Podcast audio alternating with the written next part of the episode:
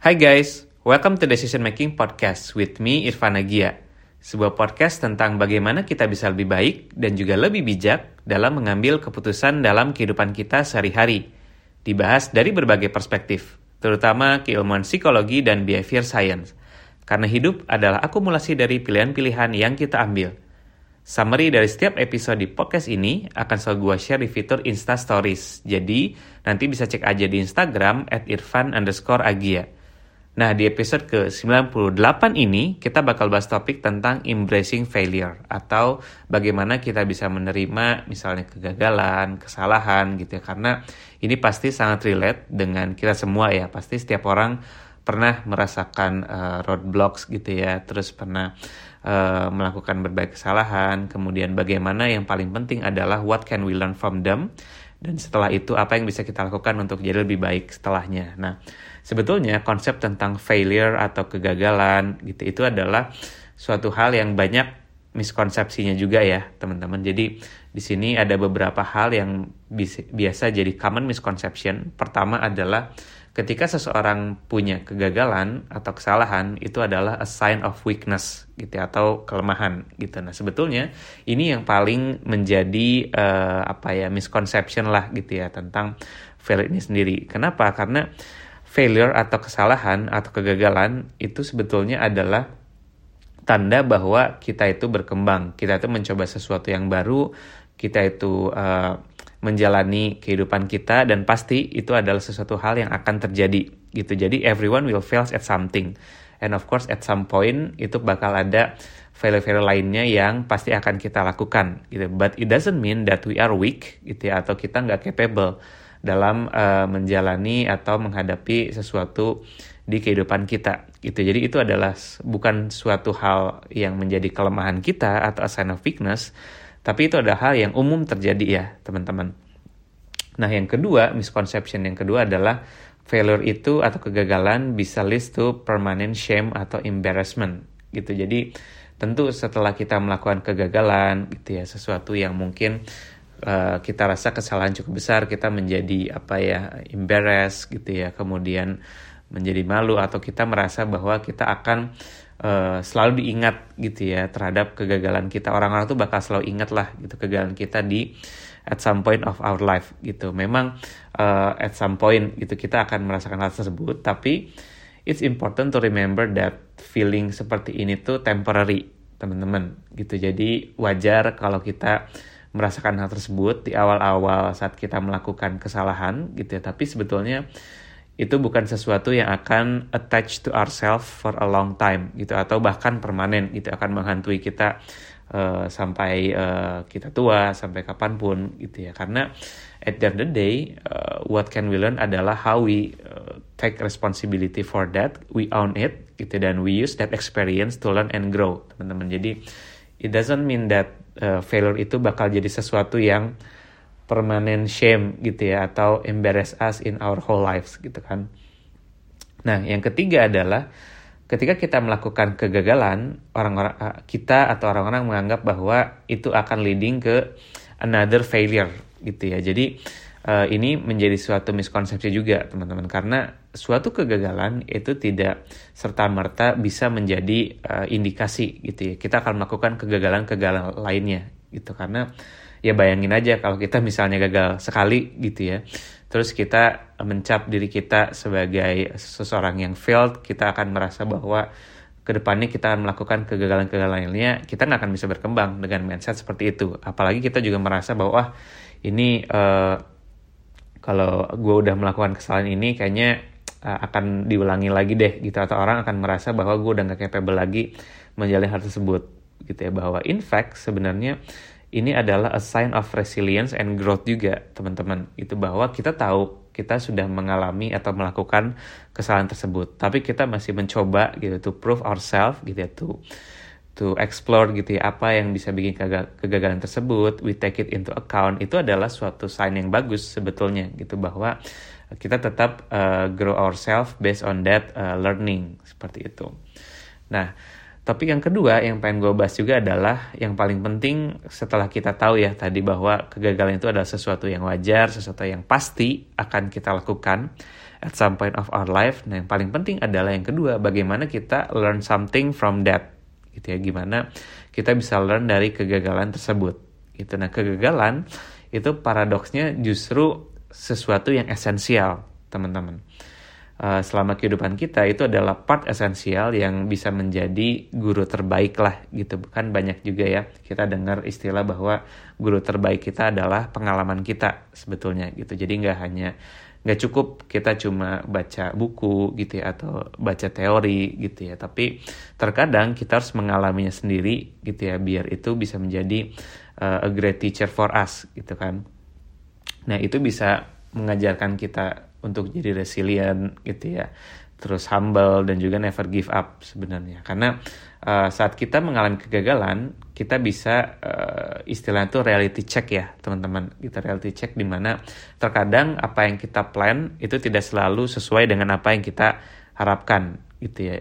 Uh, baik itu tuh di luar kontrol kita ataupun dalam kendali kita kegagalan itu pasti terjadi gitu. Tapi dan kita merasakan langsung hal tersebut gitu ya, kita bisa belajar menjadi lebih fleksibel misalnya gitu ya dengan plan kita kemudian kita bisa take it into account konsep risk atau resiko gitu ya karena uh, kita tahu uh, seberapa banyak yang bisa kita kontrol tapi at the end of the day pasti ada hal yang nggak bisa kita kontrol yang bahkan itu bisa jadi faktor uh, menggagalkan kita juga dari plan kita seperti itu jadi ini bisa mengajarkan kita untuk lebih open minded kemudian lebih kreatif lagi dalam approach kita untuk problem solving.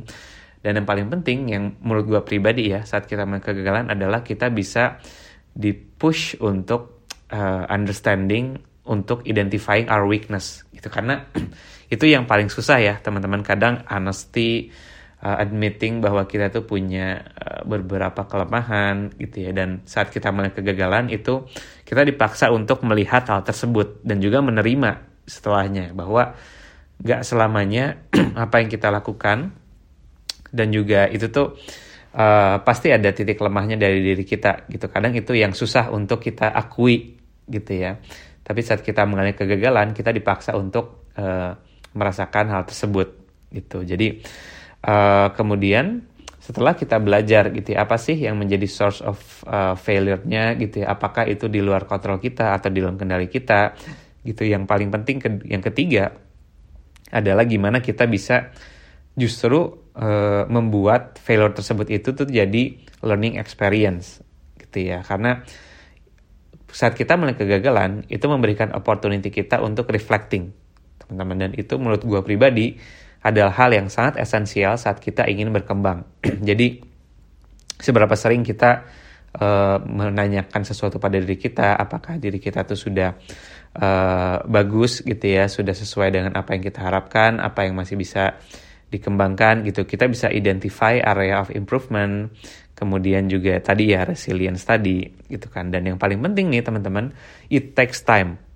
Ya uh, setiap orang itu pasti akan beda-beda dalam memproses atau digesting kegagalan gitu ya. Ada yang sifatnya tuh denial dulu gitu ya. jadi ah enggak kok ini bukan karena gua gitu ini pasti karena uh, orang lain atau sesuatu yang uh, bukan di luar kendali gua gitu ya. Pasti ada beberapa orang yang memang denial dulu gitu ya. Baru abis itu bisa accept gitu ya. Nanti ada grievingnya dulu. Wah ternyata uh, gua tuh nggak se oke yang uh, gua pikirkan gitu. Ternyata masih banyak area yang uh, bisa jadi uh, gua harus improve lebih banyak gitu. Ada orang yang uh, move onnya juga cepat gitu ya. Istilahnya oke okay, uh, ini adalah I admit ini ada sesuatu yang menjadi downfall gitu ya. Sesuatu yang uh, rencana gue ya udah uh, yang paling penting adalah next stepnya action oriented gitu jadi intinya adalah it takes time teman-teman dan it depends seberapa uh, orang itu tuh kalau di psikologi ada istilahnya ada yang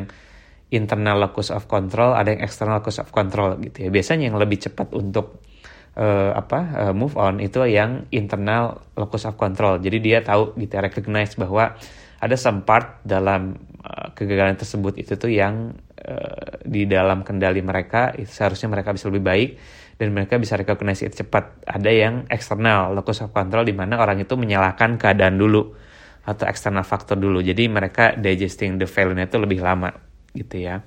Tapi anyway, setiap orang itu pasti akan beda ya dari sisi timing gitu. Jadi yang paling penting adalah kita perbanyak uh, bertanya dan memahami diri kita gitu ya ask ourselves question like what could I have done differently gitu ya. What did I learn from this experience? What can I do differently next time?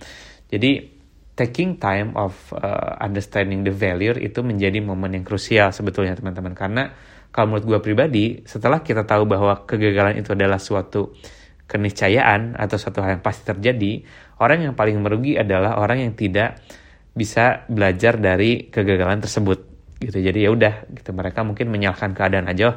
Mereka tidak owning this failure. Jadi ya udah mereka nggak belajar apa-apa. Dan saat ada pola yang sama berulang gitu ya berarti tandanya mereka tidak belajar dari kegagalan atau kesalahan tersebut. Itu menurut gue tipe orang yang ya paling merugi lah gitu. Justru kayak tadi kita bahas failure itu adalah momen untuk kita bisa develop ourselves bisa grow. Itu adalah essential part of our life. Jadi kita kita bisa move on dengan cepat gitu ya recognize our value lebih cepat itu kita akan bertumbuhnya tuh lebih cepat juga teman-teman. Gitu. Dan apa sih? Kalau gitu strateginya untuk uh, kita bisa embracing our value gitu ya. Yang pertama adalah kita harus reframe cara berpikir kita atau cara kita melihat kegagalan tersebut gitu ya. Bahwa kayak tadi mindset orang yang menganggap value itu adalah suatu opportunity itu adalah mindset orang-orang yang menurut gue uh, growth mindsetnya itu cepat bagus gitu ya. Karena setelah kita tahu bahwa kegagalan itu adalah is not an opposite opposite of success sorry. Tapi it's a part of success. Orang itu tahu bahwa itu adalah essential part dalam journey mereka gitu. Jadi mereka embracing oke okay, ini kegagalan gue ini adalah sesuatu hal yang bisa uh, gue learn oke okay, what's nextnya nih gitu ya. Kita harus reframe the definition of failure yang kedua adalah kita juga perlu uh, menurunkan ego kita untuk seeking feedback gitu. Jadi kita juga uh, bisa untuk bertanya gitu ya, melihat perspektif orang lain gitu atau orang terdekat kita gitu ya, atau mungkin orang-orang yang relevan dengan uh, apa perjalanan kita untuk uh, nanya gitu ya input mereka feedback mereka gitu ya karena uh, kita terkadang banyak biasnya juga ya teman-teman dalam melihat diri kita. Jadi makin banyak kita juga bisa uh, melihat perspektif lain atau mindset lain, semakin objektif pula kita melihat uh, kegagalan tersebut. Gitu ya. Step yang ketiga adalah reflect and refocus, teman-teman. Jadi we take some time to reflect, kemudian kita balik lagi harus fokus untuk uh, next stepnya ya, atau action oriented. Dan yang terakhir, we need to move on dari kegagalan tersebut. We take we take it with uh, a learning apa ya learning opportunities gitu ya. Kita udah tahu kita bawa bekal lah dari belajar kegagalan tersebut and then we move on gitu ya. Karena at the end of the day ya uh, life goes on gitu kan. Kita tetap uh, show must go on so we must move on with our failure dan uh, apa take it with us gitu ya. What are the opportunity dan juga learningnya dari sana gitu. Nah memang untuk kita bisa punya mindset ini gitu ya punya mentality ini kita harus make sure juga bahwa kita hidup di environment yang embracing failure juga teman-teman. Apalagi misalnya teman-teman yang udah bekerja gitu ya misalnya di workplace karena uh, kadang ada aja gitu ya situasi atau environment di mana melihat kegagalan itu adalah sesuatu yang uh, apa salah gitu ya. Sesuatu yang uh, merugikan gitu. Dan jadi di situ akan ada intimidating culture gitu di mana kita jadi takut untuk berbuat salah. Jadinya risking kita tuh lebih low gitu ya. Terus juga apa istilahnya kita tidak mau merubah status quo. Jadi ya udah kalau emang udah dijalanin seperti A ya udah kita jalanin aja seperti uh, yang sudah-sudah gitu ya. Jadi culture of embracing failure ini penting banget teman-teman untuk fostering this kind of mindset di mana we take it failure itu as a part of uh, progress atau proses gitu. Jadi uh, terutama teman-teman yang misalnya menjadi leader atau punya tim gitu ya, we should lead by example gitu dan kita perlu proactively dan consistently communicate bahwa kesalahan gitu atau kegagalan itu is a normal part of the process gitu dan yang paling penting should be expected. Nah, karena kuncinya adalah expected, teman-teman. Jadi, memang kita sebagai lead akan expect bahwa akan ada uh, satu momen at the point of our work life di mana tim kita atau bahkan diri kita gitu ya melakukan kesalahan gitu. Sehingga uh, tim-tim di apa tim-tim under kita atau tim lain itu udah expect bahwa yes it's a natural part gitu ya, of growing of progressing pasti akan ada uh, apa uh, kesalahan gitu tapi yang paling penting adalah the the team atau juga apa the environment itu acknowledge that as a part of learning.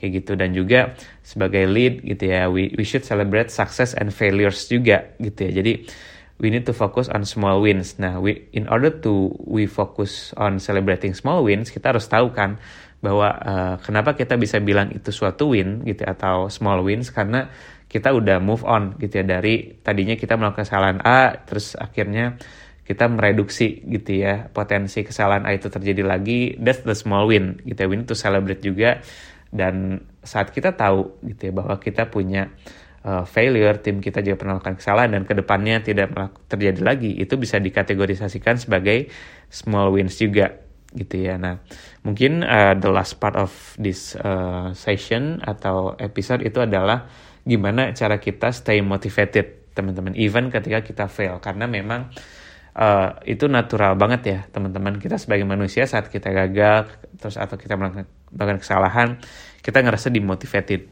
gitu ya. Jadi it will be very challenging gitu ya. Nah, memang yang paling penting adalah uh, saat kita melakukan kesalahan itu kita kalau gue pribadi ya, kalau gue pribadi itu gue mengkategorisasikan gitu ya. Why why does this thing happen? Itu apakah within my control atau itu karena external faktor gitu ya. Karena bisa jadi kita udah uh, apa maksimal banget nih effort kita gitu. Tapi ada aja gitu ya eksternal faktor misalnya bisnis directionnya berubah gitu ya. Kita udah bener-bener plannya dari A sampai Z udah focusing a lot gitu ya giving a lot of time untuk this project. Eh tapi ternyata bisnis directionnya change gitu ya. Nah kalau gue pribadi saat itu mostly karena external faktor yes kecewa gue pasti akan ada gitu ya. Tapi uh, I won't blame myself gitu. Dan juga gue tidak akan merasa uh, bahwa itu adalah uh, kegagalan yang uh, major banget gitu. Kenapa? Karena I put a lot of effort in this. Gue tahu kalau gue udah maksimal, tapi memang ada hal yang di luar kontrol gue gitu ya. Nah, jadi I won't take a lot of time to to blame myself atau bahkan blaming the environment gitu. Jadi ya udah I treat it as a business decision, this a natural part of business gitu ya misalnya. Karena pasti ada changes here and there, jadi ya udah we move on gitu ya, refocus to the next project. Nah tapi ketika uh, itu tuh under my control, oh ternyata gue kurang teliti nih atau gue kurang detail dalam uh, planning si time frame-nya gitu ya, ada yang gue miss gitu ya. Ya udah, uh, gue akan uh, mencoba gini apa explore root cause-nya tuh apa aja gitu ya within my control. Jadi uh, at the end of the day gue akan uh, determine gitu ya. I make a list of things that I can improve gitu pertama gue perlu lebih detail lagi.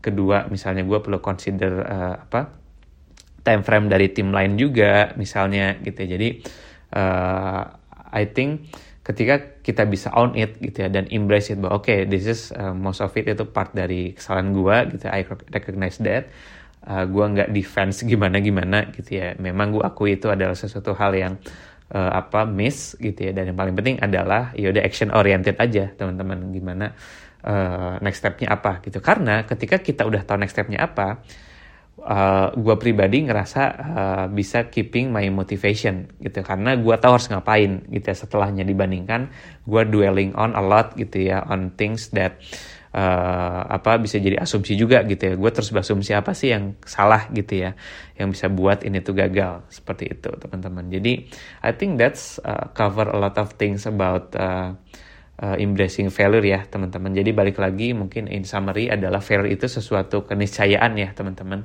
Jadi itu sangat wajar. Kita pasti akan punya kesalahan kegagalan tapi that's an essential part teman-teman. Without making a failure we cannot grow gitu. Karena kita perlu opportunity to face our own weakness gitu ya to face uh, our own apa ya area to improve gitu. Karena without that uh, pertumbuhan kita akan stagnan gitu ya. Kita nggak akan uh, belajar dengan cepat gitu ya bahwa apa aja yang bisa kita improve gitu ya.